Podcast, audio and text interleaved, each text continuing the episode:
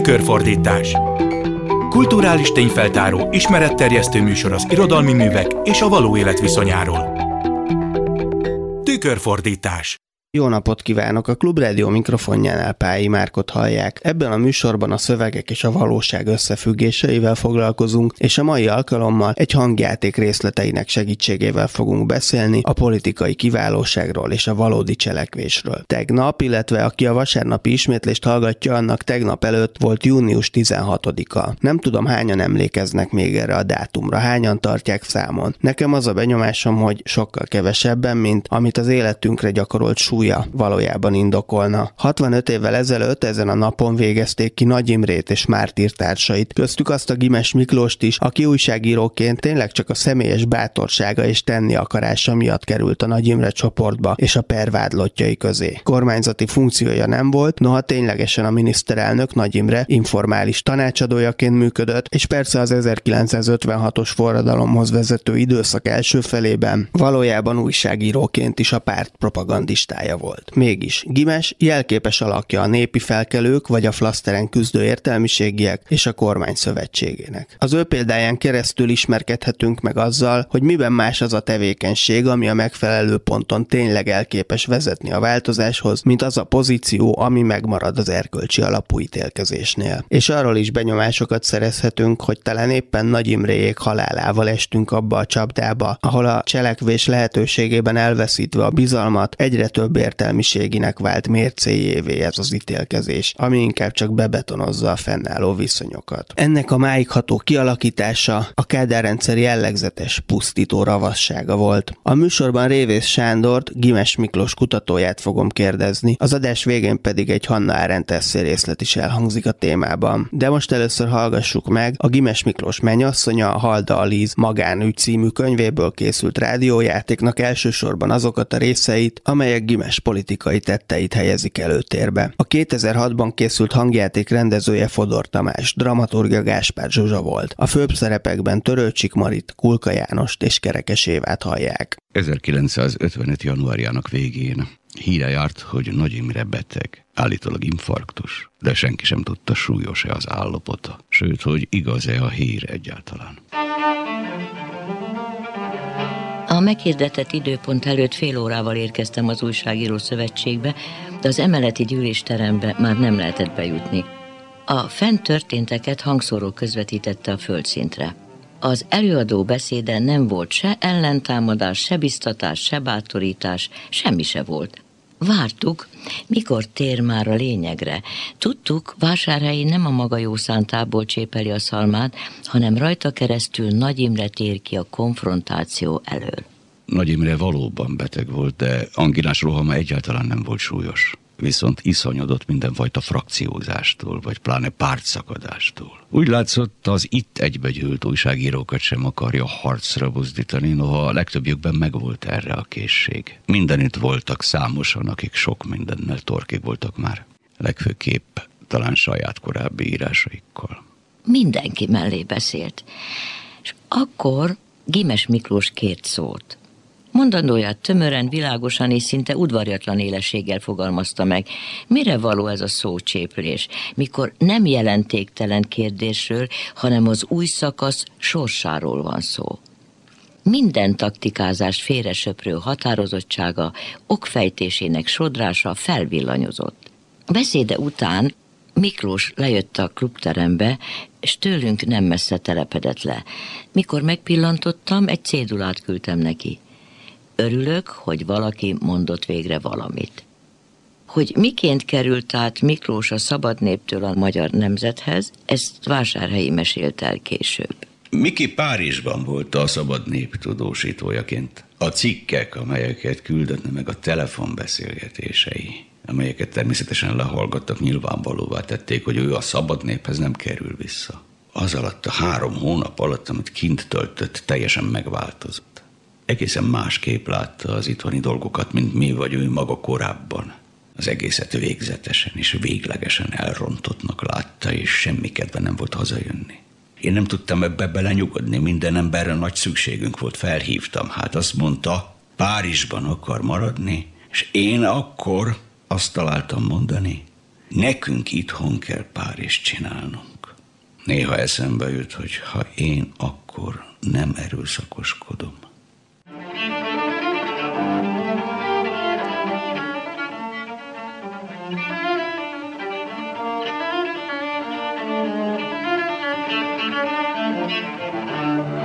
A mi bontakozó románcunk érdekfeszítő politikai háttérfüggöny előtt zajlott. Az egy pártrendszer uralma totális volt. Megszüntetett mindenfajta közösséget. Mindent, ahol az emberek nézeteiket egyeztethették volna. Többekhez szólni, politizálni, kimondani, vagy megírni valamit úgy, hogy az visszhangot verjen, kizárólag a párt teremtette keretek között lehetett. Pártagok voltak az irodalmi újság szerkesztői. Pártagok írták azokat a verseket, cikkeket is, amelyek miatt tumultózus jelenetek zajlottak az újságos bódék körül. És a Petőfi kör is a pártifjúsági szervezetének a védnöksége alatt kezdte szervezni vita sorozatát. Az 1953-tól 56-ig tartó folyamatnak egyik epizódja volt a lapkiadó vállalat 1955. május 28-i taggyűlése. Főként Miklós felszólalása keltett nagy feltűnést, ezért a beszédért zárták ki a pártból. Örökre vége annak az időnek, amikor párton belüli vitákat, elvi ellentéteket rendőri módszerekkel, rágalmakkal, erőszakkal is el lehetett intézni. Javaslom, hogy a taggyűlés hozzon határozatot, amelyben kéri a felső pártszerveket, hogy mielőbb tájékoztassák a párt aktívát a Rajk ügyjel kapcsolatban a tényállásról és a magyar-jugoszláv viszony alakulásáról.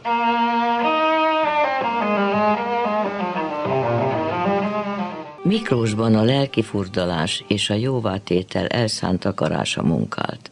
Bűntudata méreható volt, nem tételes, hanem általános. Azért is felelősnek érezte magát, amit nem ő csinált. Mert közéjük állt, hozzájuk tartozott, tollát, sőt lelkét adta annak igazolására, ami végbe ment. Tevékenységének tengelyében a Nagy Imre csoporttal való együttműködés állt. Elég nehéz meghatározni, mit is csinált ez a később oly sok mindenért felelősített csapat.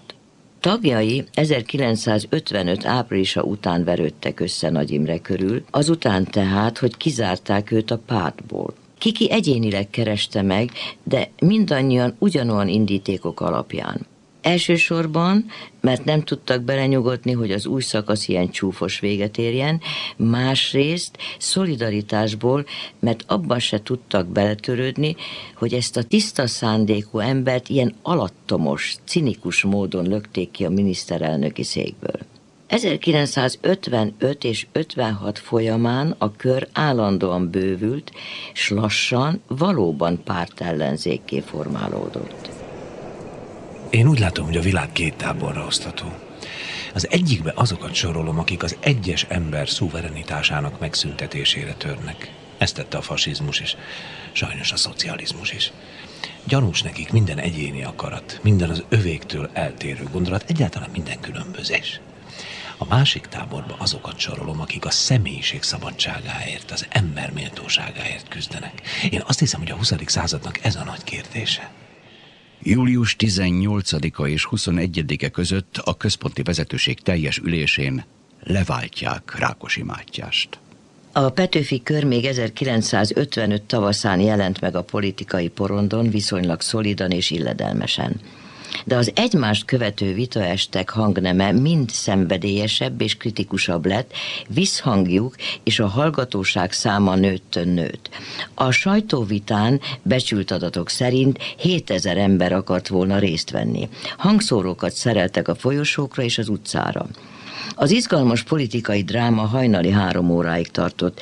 Itt tapasztaltam először, ami majd a forradalom napjaiban lesz mind halálig feledhetetlen élményem, hogy mindenki mindenkivel beszélget. Olyan természetes közvetlenséggel fordult kiki a szomszédjához, vagy szólt bele az előtte ülők beszélgetésébe, mint egy családi összejövetelen. Vásárhelyi Miklós így emlékezett. Tanulja voltam egy Nagy Imre és Gimes Miklós közti szenvedélyes vitának. Gimes a maga szokásos szókimondásával és robbanékonyságával jelentette ki, hogy mindenben a nép akaratának kell érvényesülnie. Vezesse a népet az, akit a magyar nép erre alkalmasnak talál, akit erre kijelöl, illetve megválaszt magának. Nagy Imre azt kérdezte, de hát hogy képzeli ezt maga, és ha mindazok után, ami történt egy szabad választás esetén, nem biztos, hogy ezt a szót használta, a magyar nép mondjuk Mincentit választja, akkor ezt nekünk tudomásul kell vennünk? Gimes azt felelte, hogy természetesen tudomásul kell vennünk. A korlátlan szabadság mellett szövekelte le magát.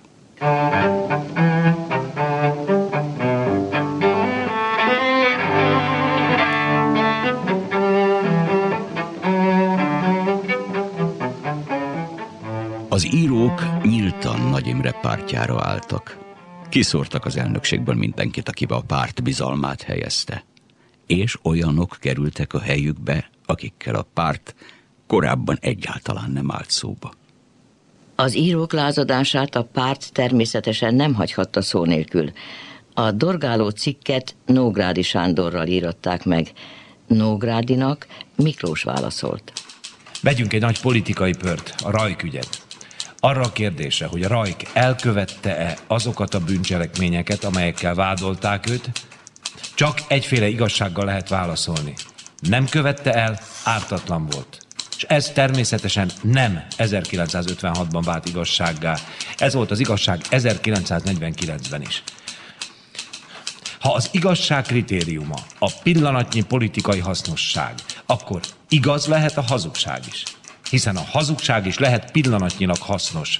Igaz lehet a koholt politikai per is, hiszen egy ilyen per esetleg komoly politikai előnyökkel jár egyszerre ott vagyunk annál a szemléletnél, amely nem csak a hamis perek kiagyalóit fertőzte meg, de sokszor az áldozatokra is hatott, amely megmérgezte egész közéletünk levegőjét, behatolt gondolkodásunk legrejtettebb zugaiba, elhomályosította látásunkat, megbénította kritikai képességünket, és végül a valóság egyszerű észlelésére is alkalmatlanná tett sokunkat. Így volt, nem érdemes tagadni. A régi elvtársak, ha 56-ra terelődik a szó, szinte kivétel nélkül azt vallják, minden baj a rajktemetéssel kezdődött. Azt nem lett volna szabad engedélyezni. Azért jutottak erre a következtetésre, mert akkor kezdtek el igazán félni. Arra kényszerültek, hogy ők maguk díszletezzék be a temetőt pódiummal, koszorúk borítottak koporsókkal, szószékkel és mikrofonokkal, ők mondták a gyászbeszédeket, nekik maguknak kellett színre vinniük ezt az egész rémdrámát, amely nem egyébről szólt, mint hogy ők gyilkosok.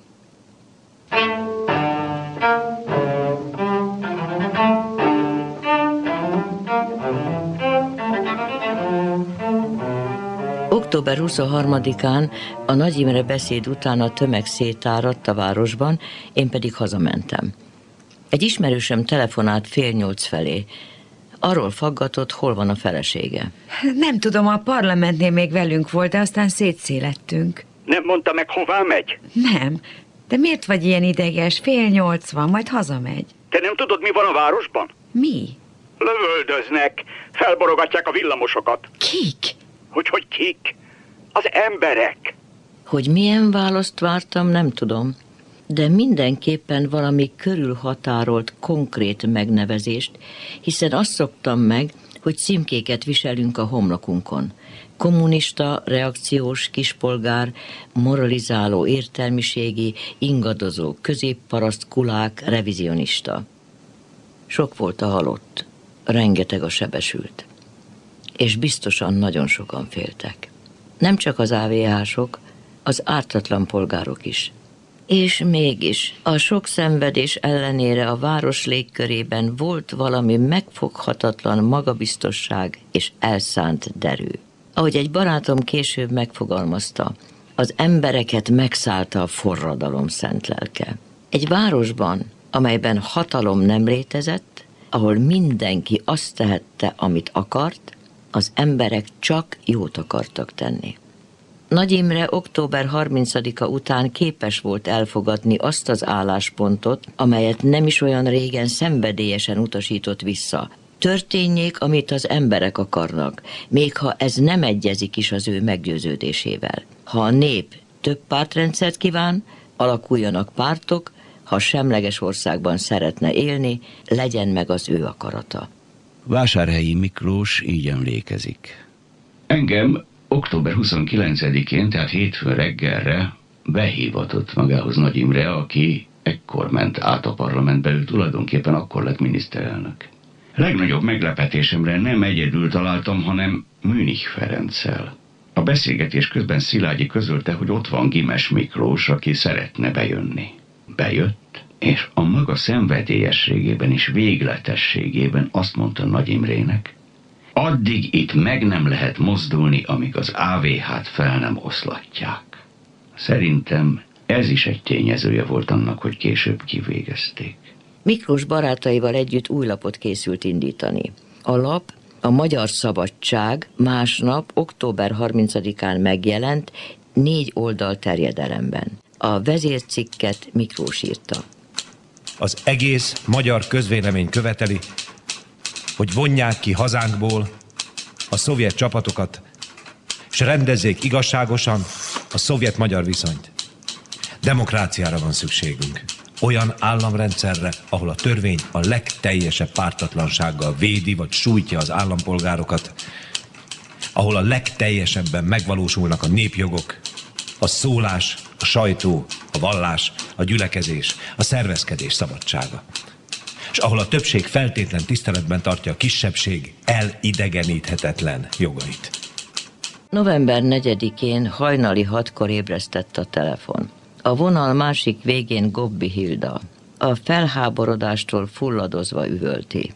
Itt vannak az oroszok. Hol? kérdem hülyén. Te nem hallod? A Szilágyi Erzsébet fasoron vonulnak a tankok. Reng tőlük a föld.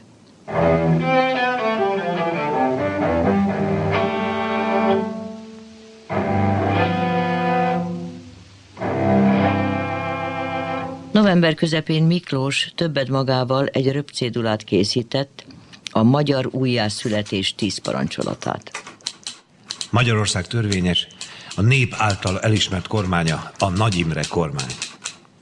A magyar nép sztrájkkal, bolykottal, az ellenállás minden formájának felhasználásával kifejezésre juttatja, hogy Kádár Jánost és hazaáruló társait kormánynak el nem ismeri, és hogy a szovjet megszállásba soha bele nem nyugszik. A Nagy Imre kormány vegye újra át az ország vezetését. Azonnali teljes tűzszünet. A letartóztatott magyar kormányküldöttsége, és általában a letartóztatott katonákat és polgárokat engedjék szabadon. A szovjet csapatok a tárgyalások befejezésétől számított egy hónapon belül kezdjék meg Magyarország kiürítését, és ettől számított három hónapon belül teljesen hagyják el az országot. Sokszorosítsd, írd le, add tovább. A megszállás első óráinak hirtelen ijedelme nyomtalanul elmúlt, Miklós teljesen szabadon mozgott, mintha mi sem történt volna. November 26-án azonban Kádár egy rádióbeszédben fenyegetőzni kezd, kilátásba helyezi, hogy a legkeményebb elbánásra számíthatnak az olyan ellenforradalmárok, mint a Gimes Miklós. Kádár fenyegetését nem lehetett teljesen semmibe venni. Az kezdettől fogva nyilvánvaló volt, hogy Miklós nem hajlandó elmenekülni, noha anyja is kérve kérte, menjen el az országból. A Kádár beszédet otthon hallgattam egyedül. A szívverésem elállt, amikor elhangzott Miklós neve. Mindez ideig senkit sem minősítettek személy szerint ellenforradalmárnak, és bár balsejtelmek eddig is gyötörtek, arra nem voltam felkészülve, hogy éppen őt fogják fő ellenségnek kiszemelni. Légy szerény, mint én, légy elégedett. Muszáj valamit tenni. Csak nem képzeled, hogy dekkolni fogok. Nagyszerű. Azt már elmagyaráztad, miért nem akarsz disszidálni. Most közlöd, hogy dekkolni sem akarsz. Végül is mi a szándékod? Nem az a legegyszerűbb, ha önként jelentkezel az AVH? Nem akarok minden áron börtönbe kerülni. De talán mégsem mindegy, mire hajlandó az ember azért, hogy ezt elkerülje. Bújjak egy légópincébe, ahová te hordod majd éjszakánként az ennivalót. Mindezt meddig? És minek? December 4-én egy rádiós kolléganőmnél aludtunk. Hatodikán nyugodtan, balsejtelmek nélkül vártam rá. Nem jött. Kettőkor tudtam, baj van. Negyed három körül tudtam meg. Előző este egy barátja lakásán letartóztatták Miklóst, és vele együtt a házigazdát is. Feltételezve azt a totálisan valószínűtlen lehetőséget, hogy beszélhettünk volna a döntéseiről, és ha tőlem kér tanácsot, mit tegyen, azt mondtam volna, mentse magát. Azt talán nem tanácsoltam volna neki, hogy minden áron, mert a tudattal, hogy másoknak ártott, nehéz lett volna együtt élnie. GM a vizsgálat során az októberi eseményeket jogos forradalomnak tekinti. Az ellenforradalmi események alatt kifejtett tevékenységét alapjaiban helyesnek ítéli meg, és e tekintetben kihallgatásai során védekezéshez nem folyamodott, kivéve azt, hogy egyes bűncselekményeire csak abban az esetben tett vallomást, ha meggyőződött arról, hogy a kérdéses ténykedéséről hitelt érdemlő bizonyítékaink vannak. Köncöl. Június 17-én kedden, kora reggel a társbérlőn bekopogott. Telefonon keresnek. Olvastam-e az újságot? Dehogy is feleltem, csak most ébredtem. Mi van? A legrosszabb, de jobb, ha magam elolvasom. Lementem újságért, nem néztem bele, míg vissza nem értem vele a szobámba. Népszabadság, harmadik oldal, teljes kolumna. Ítélet Nagy Imre és társai bűnperében. Megpróbáltam az elejétől elolvasni figyelmesen, de rájöttem, egyáltalán nem értem, amit olvasok. Megnéztem hát a végét. A vád tárgyává tett cselekményekben a vádlottakat bűnösnek mondta ki, és ezért Nagy Imrét halálra, Donát Ferencet 12 évi börtönre, Gimes Miklóst halálra,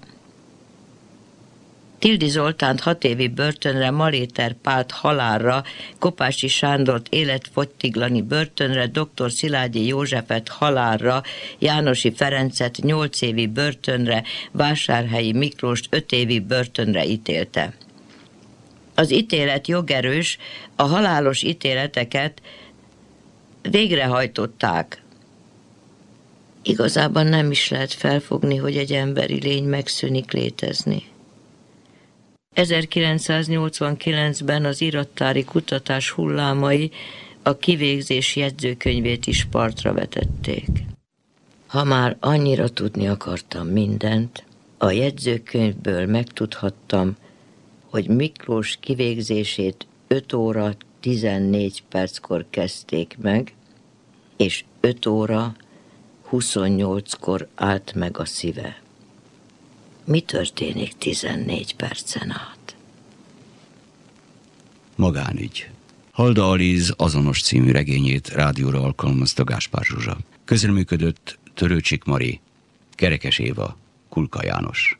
A hangfelvételt Simon Krisztián készítette, zenei szerkesztő Göcei Zsuzsa, rendezte Fodor Tamás. A tükörfordítás mikrofonjánál Pályi Márk. Idén most Nagy Imre és mártírtársai kivégzésének már 65. évfordulója volt, június 16-án. Időben olyan távolságban vagyunk tőle, mint az Aradi 13-ak kivégzésétől az első világháború kitörésekor, vagy pár év eltéréssel, mint a párizsiak 1848-ban a francia forradalomtól. A lehetséges közvetlen előzményből tehát lassan teljesen történelmivé válik, ami azt is jelenti, hogy ma a változásnak már egy egészen eltérő paradigmából kell majd fakadnia, nem abból, amit a rendszerváltáskor még 56 nyomán érvényesnek tartottunk. Mégis az 56-os forradalomban megjelent valami olyan egyetemes cselekvésmodell, amit Hanna Arendt is páratlannak tartotta a modern kori történelemben, és bár Arendt az autonomizmusnak ezt a gyakorlatát a Krassó Miklós filozófus által is szorgalmazott munkástanácsok létrejöttéhez kötötte, ettől függetlenül a forradalom egész légkörében, ahogy azt a Halda Alice könyvéből készült rádiójátékban is hallottuk, megjelent egy sokkal elementárisabb módja az emberi cselekvésnek, a közös emberi cselekvésnek, mint azt az ókori Atén hanyatlása óta máskor megtapasztaltuk volna. Beszélgessünk kicsit ennek a körülményeiről, és főleg Gimes Miklós alakjáról, Révész Sándorral, a téma kutatójával, hogy ő miben volt más, bizonyos értelemben több, mint a környezete. Nem a flaster forradalmárokról beszélek itt, mint Angyal István, vagy akár az értelmiségiek közül a Krassó fivérek, tehát akik fegyvert fogtak, meg rengeteg más forradalmár, hanem a politikai és értelmiségi elitről, amihez ő a forradalmat megelőző tíz évben is tartozott, és a talán legradikálisabb szereplő volt közülük. Hozzá kell tenni, hogy Gimes esetében valószínűleg a magánéleti visszavonultság, bizonyos értelemben döntésképtelenség is része volt annak, hogy képes volt megbocsájtani másoknak, és képes volt a saját tetteit felülvizsgálni, hiszen bizonyos értelemben, hogyha önmagában nem teljesen biztos, az lehetőséget ad egy olyan szemlélődésre, amelynek során több dolgot is észrevehet. Minden esetre talán az a legdöntőbb Gimes esetében, ahogy azt a hangjátékban is hallottuk, hogy ő a teljes szabadság mellett kötelezte el magát, tehát egy igazán totális pálfordulást tett meg onnan, hogy Révai Józsefnek kvázi fő propagandistája volt, meggyőződésből, ahogy Saul is meggyőződésből kérte számon a keresztényeknek a lelkiismeretre helyezett fókuszán, hogy elszakadtak a törvény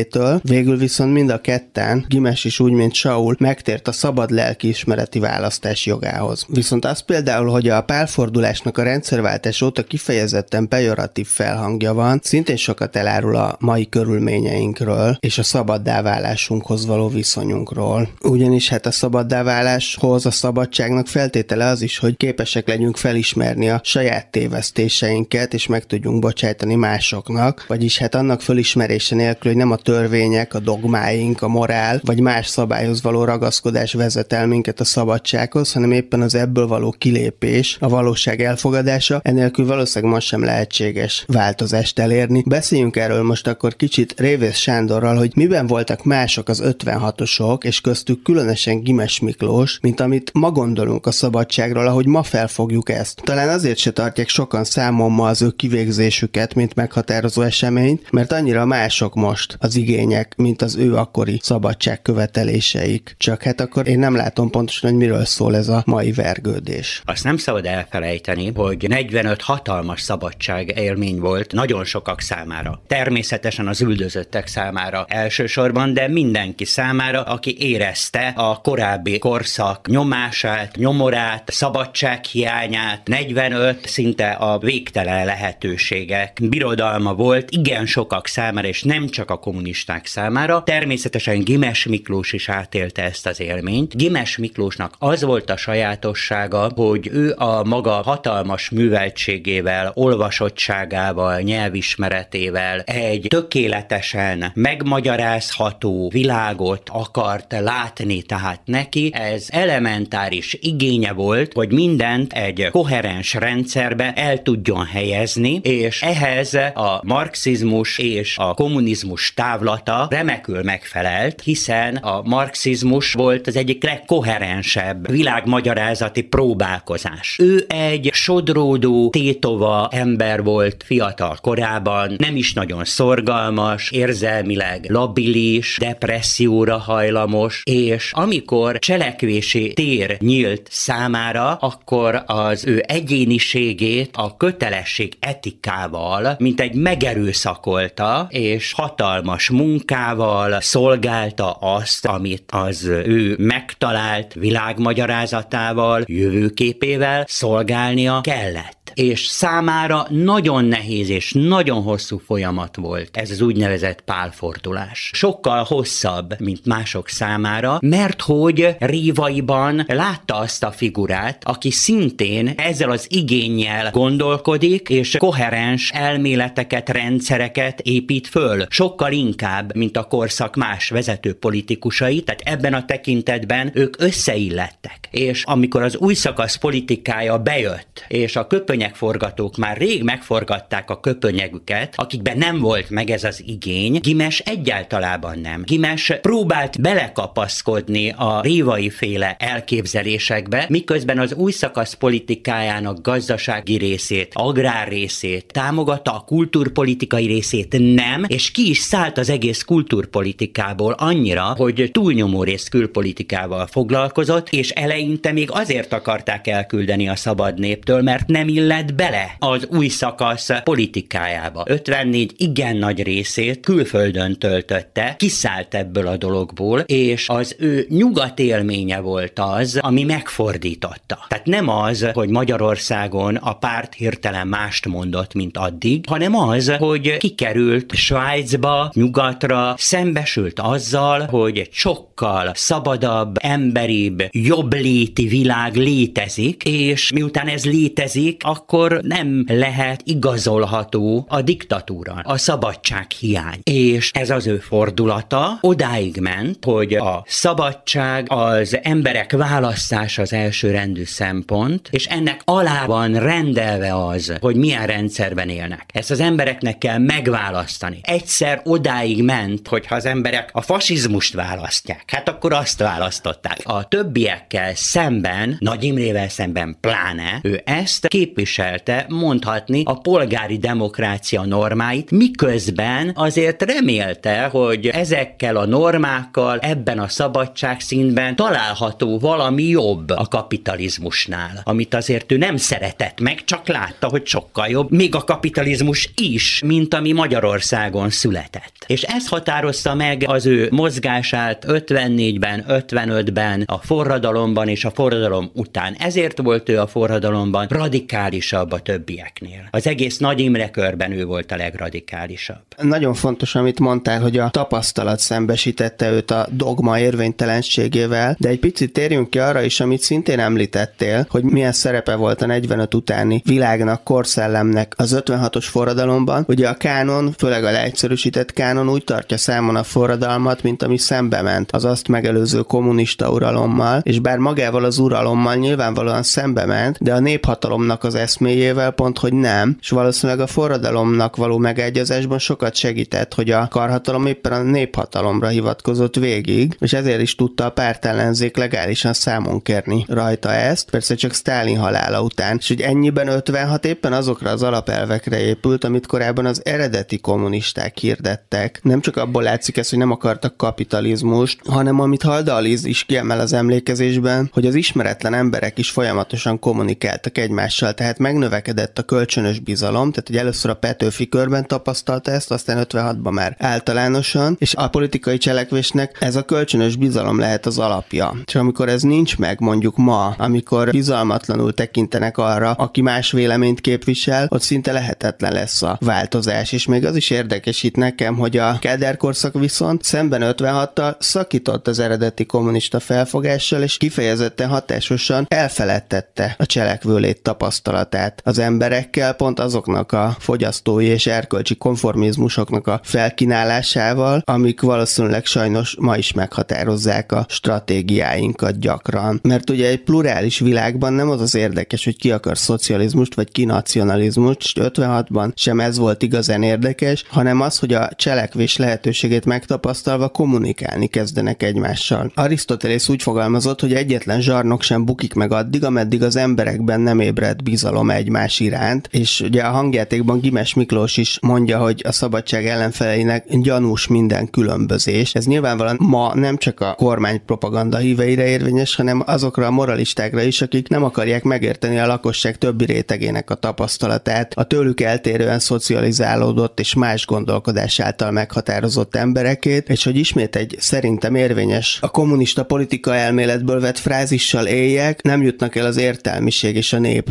szövetségeig, ahogy Gimes Miklós eljutott. A diktatúrák nagyon sokféleképpen szoktak megbukni, meg tudnak azok bukni külső okból, például egy másik külső erő megdönti őket. Mi lesz a következménye, a szabadságot mennyire tudjuk használni okay, utána? Persze. A másik, hogy akik gyakorlatban azt a rendszert próbálták csinálni, amit népi demokráciának vagy szocializmusnak neveztek, azok mind-mind rögtön az első pillanattól eltértek a kommunista elméletről, akkor is, hogyha arra hivatkoztak. A kommunista elmélet nem igazán olyasmi, amit gyakorlatilag követni lehet, ez még soha senkinek nem sikerült. Lehet, hogy más elmélet sem ilyen, de a kommunizmus elmélete sem ilyen. Hát attól függ, Ezt hogy a Rosa Luxemburg féle autonomizmus, vagy a kvázi platonista leninizmus, mert az utóbbit nyilván emberileg nem lehet követni, mert a spontaneitás ki van belőle zárva. A Luxemburg féle autonomizmus talán egy fokkal reálisabb. Igen, de az sem illeszkedik a marxi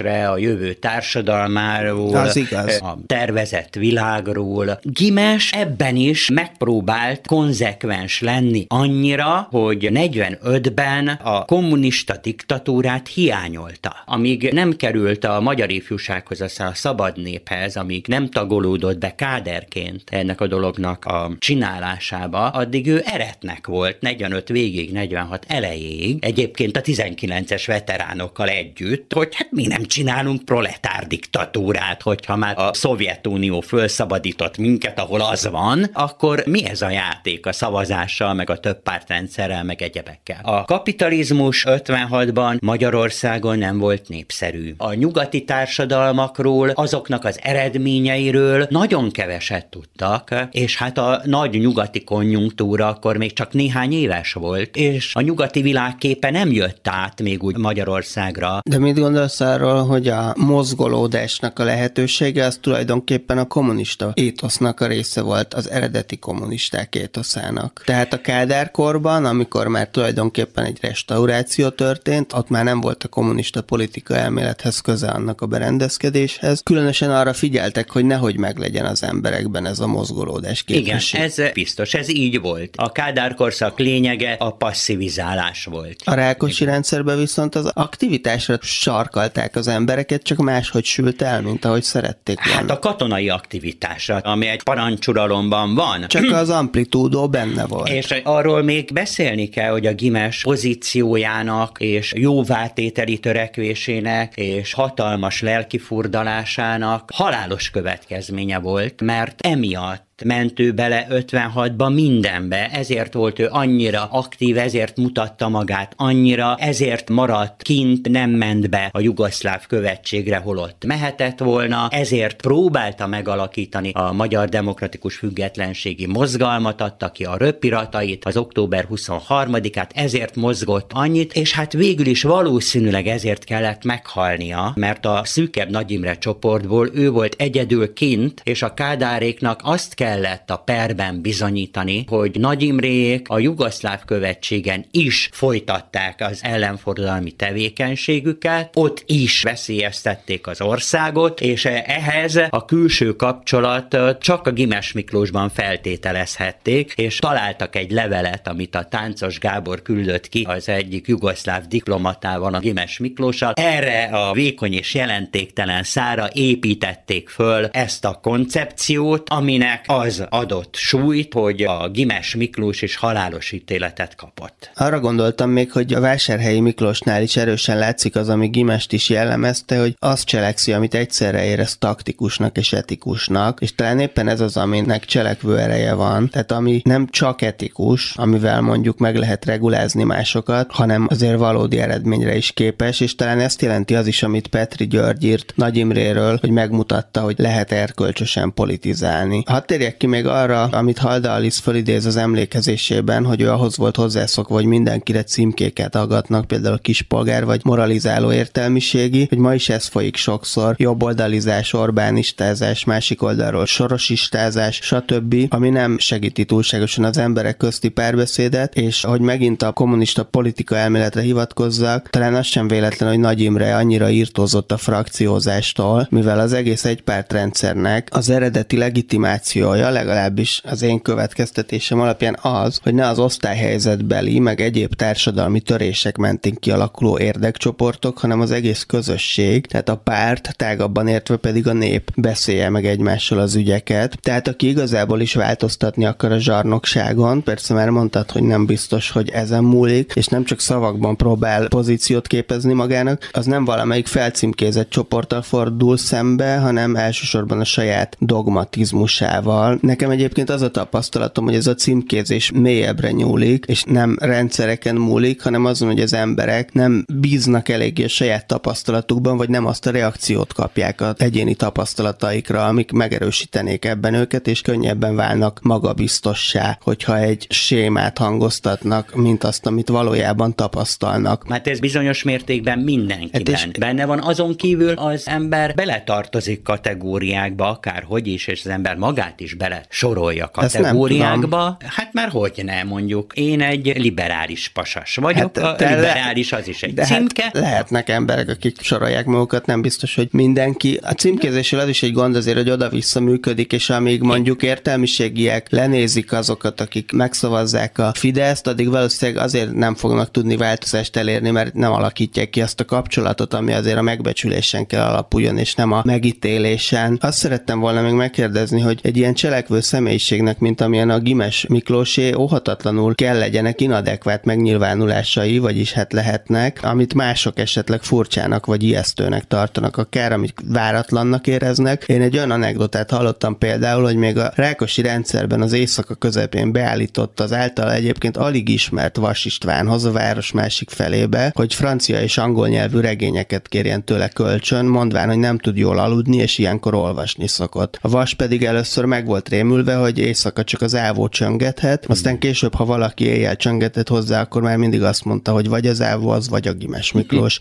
Tehát Gimes nem csupán közéletileg volt bátor és közvetlen ember, aki az igazságos kompromisszumokat szorgalmazta, és 56-ban már egyértelműen az volt az ambíciója, hogy hidat képezzen a különböző gondolkodású emberek vagy erőcsoportok között, ahogy ez például a Szabad Nép október 23-ai ostrománál is látszott, hanem megvolt ez a fajta közvetlensége és bizonyos értelemben követelőzése is, hogy hivatlanul beállított egy szinte idegen emberhez, akit másrésztről persze nyilván meg is tisztelt azzal, hogy tőle kér kölcsönkönyveket. A Gimes Miklós is gyarló ember volt, mint mi valamennyien voltak. Gyarló, nem túlságosan rokonszenves tulajdonságai. Többektől vett kölcsönkönyveket, amiket aztán soha nem adott vissza. Meg hát bement a spájzba, és leitta a befőttekről a levet. Hát egy gyarló ember. Arra gondolok pont, hogy a inadekvet viselkedés lehet, hogy éppen segíti a valódi cselekvőséget, mert ugye könnyebben áthágja azokat a normákat, amik szerint élünk. És amikor arról van szó, hogy a norma áthágása az egy rendszerből való kilépést jelent, és nem egy viselkedés szabályból való kilépést, akkor lehet, hogy ez a habitus pont, hogy segíti ebben. Gimás nonkonformistának született, persze. Ez következett a családi hátteréből, már a szülei is nonkonformisták voltak, a polgári radikális fővárosi értelmiség volt az előző generáció. Az idősebb Gimes Miklós, Hajdú Lili az édesanyja, galilei körösök voltak. Részt vettek ebbe a nagy, szabad gondolkodó értelmiségi lázadásba a század előn, és ezt valamilyen formában átörökítették a gyermekeiknek is, ebben nőttek föl. Révész Sándor újságírónak, történésznek, Gimes Miklós kutatójának nagyon szépen köszönöm, hogy itt volt, és beszélgethettünk erről. Zárásul hallgassuk meg Hanna Arendt eszéjének részleteit Valc Péter felolvasásában. Ebben több olyan kérdés is fölmerül, amit a most hallott beszélgetésben is próbáltam fölvetni. Ez a szöveg Arendt morálfilozófiai eszéjéből való, és magyarul most lát napvilágot először. Az elmúlt húsz évben Magyarországon alig, hanem ritka, ha egy fordítás konkrétan egy rádióműsor számára készül. Ebben az esetben most ez a helyzet. Most tehát Valc Péter felolvasása következik. Erkölcsös magatartásról elsősorban az ember önmagával való érintkezésének vonatkozásában beszélhetünk. Az ember nem kivételezhet önmagával, hogy ne kerüljön magával ellentmondásba, és nem vállalhat olyan szerepet, amelyért megvetné önmagát. Ez nem csupán ahhoz elegendő, az erkölcs nyelvén szólva, hogy képessé váljon megkülönböztetni a jót a rossztól, hanem ahhoz is, hogy meg tudja tenni a jót, és el tudja kerülni a rosszat. Ezért Kant a nagy filozófusra jellemző gondolati következetességgel előbbre helyez helyezi az ember önmagával szembeni kötelességeit a másokkal szembeninél. Ez meglepő is lehet, hiszen éles ellentétben áll azzal, amit általában erkölcsös magatartás alatt értünk. Másrészt az erkölcsös magatartásnak semmi köze a kívülről kapott törvénynek való engedelmességhez. Akár isteni, akár emberi törvényről van szó. A kanti szóhasználattal élve ez a különbség a jogszerűség és az erkölcsösség között. Ami jogszerű, az erkölcsileg semleges. Az intézményesített vallásban és politikában van a helye nem az erkölcsben. Egy politikai berendezkedés nem az erkölcsi integritást, hanem csak az állampolgárok törvénytiszteletét követeli meg, és az egyház is a bűnösök egyháza. Az adott közösség rendjét meg kell különböztetni a minden emberre, sőt, valamennyi eszes lényre vonatkozó erkölcsi rendtől. Maga a szó, az etika vagy a morál, amelyel a témát illetni szoktuk, sokkal tágabb, mint ami etimológiai gyökeréből következik. Nem a szokást, a modort vagy a beállítódást értjük alatta, de még csak nem is az erényt, hiszen az erény a gyakorlaton és a tanultakon múlik, hanem a témával valaha is foglalkozó filozófusok feltevését, hogy egyrészt van különbség a jó és a rossz között, másrészt minden épp emberi lény képes megkülönböztetni a kettőt. Az erkölcsi állításokat mindig magától értetődőnek tartották, és már igen korán fölismerték, hogy mivel axiomatikusak, nem igazolhatóak. Ebből az következne, hogy nincs is szükség a kötelességre, a tégy vagy a ne tégy parancsaira. A kötelesség a legkevésbé sem magától értetődő, viszont racionálisan sem sikerült soha alátámasztani. A tégy vagy ne tégy mögött mindig ott van egy, hogy ne tehát, hogy utol ne érjen a bosszúálló Isten, vagy a közösség fenyegető ítélete, vagy épp a lelkiismeret önbüntetése, amit gyakran bűnbánatnak nevezünk. Kantnál a lelkiismeret attól tart, hogy ne kelljen megvetnie önmagát. Szókrátésznél attól, hogy ne kerüljön ellentmondásba magával. És csak az tart önmaga megvetésétől, vagy az önellentmondástól, aki együtt él önmagával. Számukra az erkölcsi állítások magától értetődőek, és nincs szükségük kötelességérzetre. Ha azt a kevés, nagyon kevés embert vesszük, aki a náci Németország erkölcsi összeomlása során is teljesen intakt és minden bűntől mentes maradt, azt látjuk, hogy őket nem sújtotta hatalmas erkölcsi konfliktus vagy lelkiismereti válság. Nem latolgatták a különféle szempontokat, a kisebbik rossz szempontját, a hazájukhoz vagy az esküjükhöz való hűség kérdését, vagy akármi mást, aminek tétje lehetett. Szó sem volt ilyesmiről. Lehet, hogy mérlegelték a tettük mellett és ellen szóló érveket, és mindig szólt is számtalan érve az eredményessége ellen, ellen, és félhettek is, hisz volt mitől félni. De abban soha nem kételkedtek, hogy a bűn akkor is bűn, ha jogszerű, és nincs olyan körülmény, amelynek hatására jobb volna részt venni bennük, mint kimaradni. Ők nem kötelességérzetből cselekedtek, hanem az szerint, ami magától értetődött számukra akkor is, amikor a körülöttük levőknek már nem. A lelkiismeretüket, ha egyáltalán ez a jó szó rá, nem a kötelességérzet határozta meg. Az szólalt meg bennük, hogy ezt nem tudom megtenni, és nem az, hogy ezt nem kéne megtennem. Ennek a nem tudomnak az a pozitívuma, hogy összhangban van az erkölcsi állítások magától értetődőségével. Annyit tesz, nem tudok ártatlan embereket gyilkolni. Épp úgy, ahogy nem tudom azt mondani, hogy kettő meg kettő az öt. Vészhelyzetbe egyedül azokra az emberekre lehet erkölcsileg számítani, akik azt mondják, hogy nem tudom, és nem azt azt, hogy nem kéne, vagy nem akarom. Ami valóban megfelel a magától értetődőnek tartott erkölcsi igazság kritériumának, annak az a hátránya, hogy kizárólag negatív lehet. Az égvilágon semmi köze a cselekvéshez. Egyszerűen annyit állít, hogy inkább elszenvedem, mint hogy megtegyem. Politikai értelemben, vagyis a közösség vagy a világ felől nézve, amelyben élünk, felelőtlen. A mércéje én magam vagyok, és nem a világ, még csak nem is a megjavítása vagy megváltoztatása. Ezek az emberek se nem hősök, se nem szentek, s ha mártír mártírrá válnak, ami persze megeshet, akkor ez akaratuk ellenére történik. Mi több, a világban, ahol számít a hatalom, ők tehetetlenek. Nevezhetjük őket morális személyiségeknek, de ez jóformán szószaporítás. A személyként való létezés, megkülönböztetve a puszta emberi léttől, nem az egyéni tulajdonságok, adottságok, tehetségek vagy hiányosságok része, amelyekkel együtt születünk, és amelyeket felhasználhatunk vagy visszaélhetünk velük. Nem etimológiai vagy köznapi, hanem morálfilozófiai értelembe véve az egyén erkölcsi minősége egyszerűen az, hogy ő egy személy. Az emberek úgy eresztenek gyökeret, találják meg helyüket a világban, amelybe valamennyien idegenként érkezünk, hogy gondolkodnak és emlékeznek. Egy személy lehet jó vagy rossz természetű is. Engedékeny vagy agresszív, nyitott vagy zárkózott. Lehetnek nyomorult és nemes hajlamai. Meg lehet átkozva az összes elképzelhető gyengeséggel, ahogy lehet okos is vagy buta, szép vagy csúnya, barátságos vagy éppen rideg. Ennek elég kevés köze van az erkölcshöz. Ha gondolkodó lény, akit a gondolkodása és az emlékezete formál, akkor tudja, hogy együtt kell élnie önmagával, így meg lesznek a korlátai, hogy mit engedhet meg magának, és ezek a korlátok nem kívülről, hanem belülről fakadnak. Ebben akár kényelmetlenül nagy eltérések lehetnek az egyes személyek, országok vagy korok között, de a korlátok hiánya, a szélsőséges gonoszság csak ott lehetséges, ahol teljesen hiányoznak ezek a belső gyökerek, amelyek maguktól korlátozzák a személy lehetőségeit. Gondolkodni annyit tesz, mint szemügyre venni és megkérdőjelezni. Ez mindig magával hozza a bálványok alkonyát, amit Nietzsche úgy kedvelt.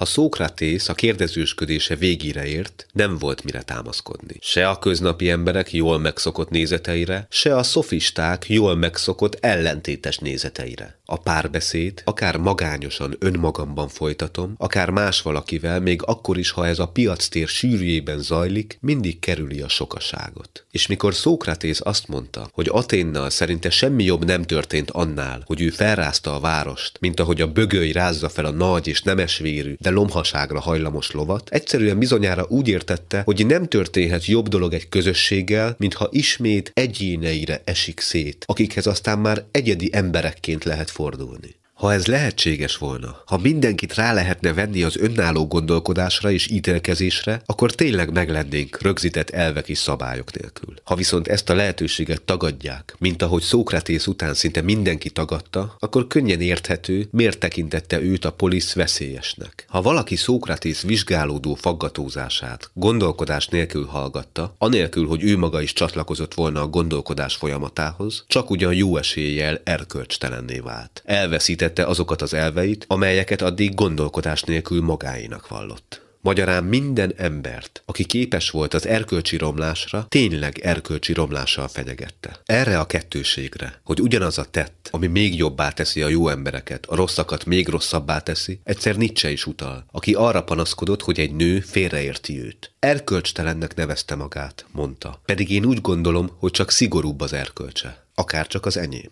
És ez így is van, ha azt vesszük, hogy nem éppen szép látvány tárul elénk, ha vizsgálat alá vetjük azokat a konvenciókat, szabályokat és elveket, amelyek általában az életünket szabályozzák. És vészhelyzetben egyenesen vakmerőség, ha ezekre bízzuk rá magunkat. Amiből az következik, hogy a szókratészi erkölcsnek csak a válságok idején van politikai jelentősége, és hogy az én, mint az erkölcsös magatartás végső mércéje politikai értelemben nem más, mint veszélyhelyzeti intézkedés.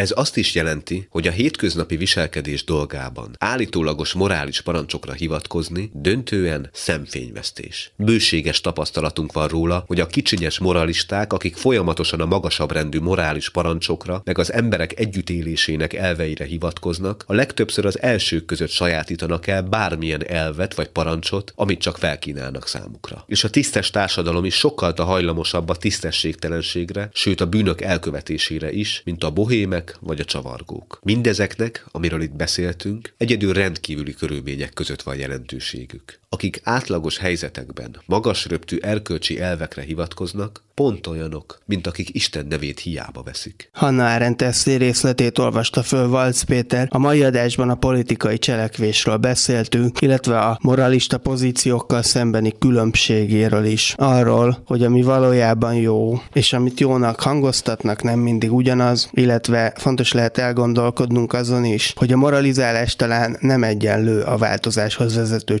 cselekvéssel, hanem éppen inkább a megalkuvás nyelve is lehet, vagy a megalkuvás utólagos igazolására szolgálhat, hiszen ahol cselekvés van, ott nincs szükség moralizálásra, ahol pedig a moralizálás uralkodik, ott a cselekvésnek talán már nem csak a lehetősége, hanem az igénye is elveszett. 56 egyik tanulsága az is, hogy az objektívnek mondott tényigasságok nem feltétlenül erősebbek a valódi egyéni szempontjainktól. És az egyéni nézőpontok kimondása, illetve a kimondásuk elősegítése nélkül nem is lehet valódi objektivitás. 56 ennek a példája, ott egy valódi pluralitásban adottak össze az addig figyelmen kívül hagyott, szubjektívnek mondott egyéni szempontok, és rövid ideig nagyobb, valódi hatalmat képviseltek az objektívan fennálló államnál. A mai műsorban először a Halda Aliz magánügy című regényéből készült hangjátékból hallgattunk meg részleteket, utána pedig Gimes Miklósról életének kutatójával Révész Sándor Gáborral beszélgettünk. Halda Aliz, Gimes Hajdani menyasszonya egyébként éppen 15 évvel ezelőtt, szintén ezekben a napokban, vőlegénye kivégzésének 50. évfordulója előtt egy-két héttel hunyt el. A kötetből készült hangjáték teljes terjedelmét megtalálják a Klubrádió honlapján. Én most megköszönöm a technikai segítséget Balok Krisztiánnak, Horváth Ádámnak, Rózsahegyi Gábornak és Túri Lujnak, önöknek pedig a figyelmet, Pályi Márkot hallották.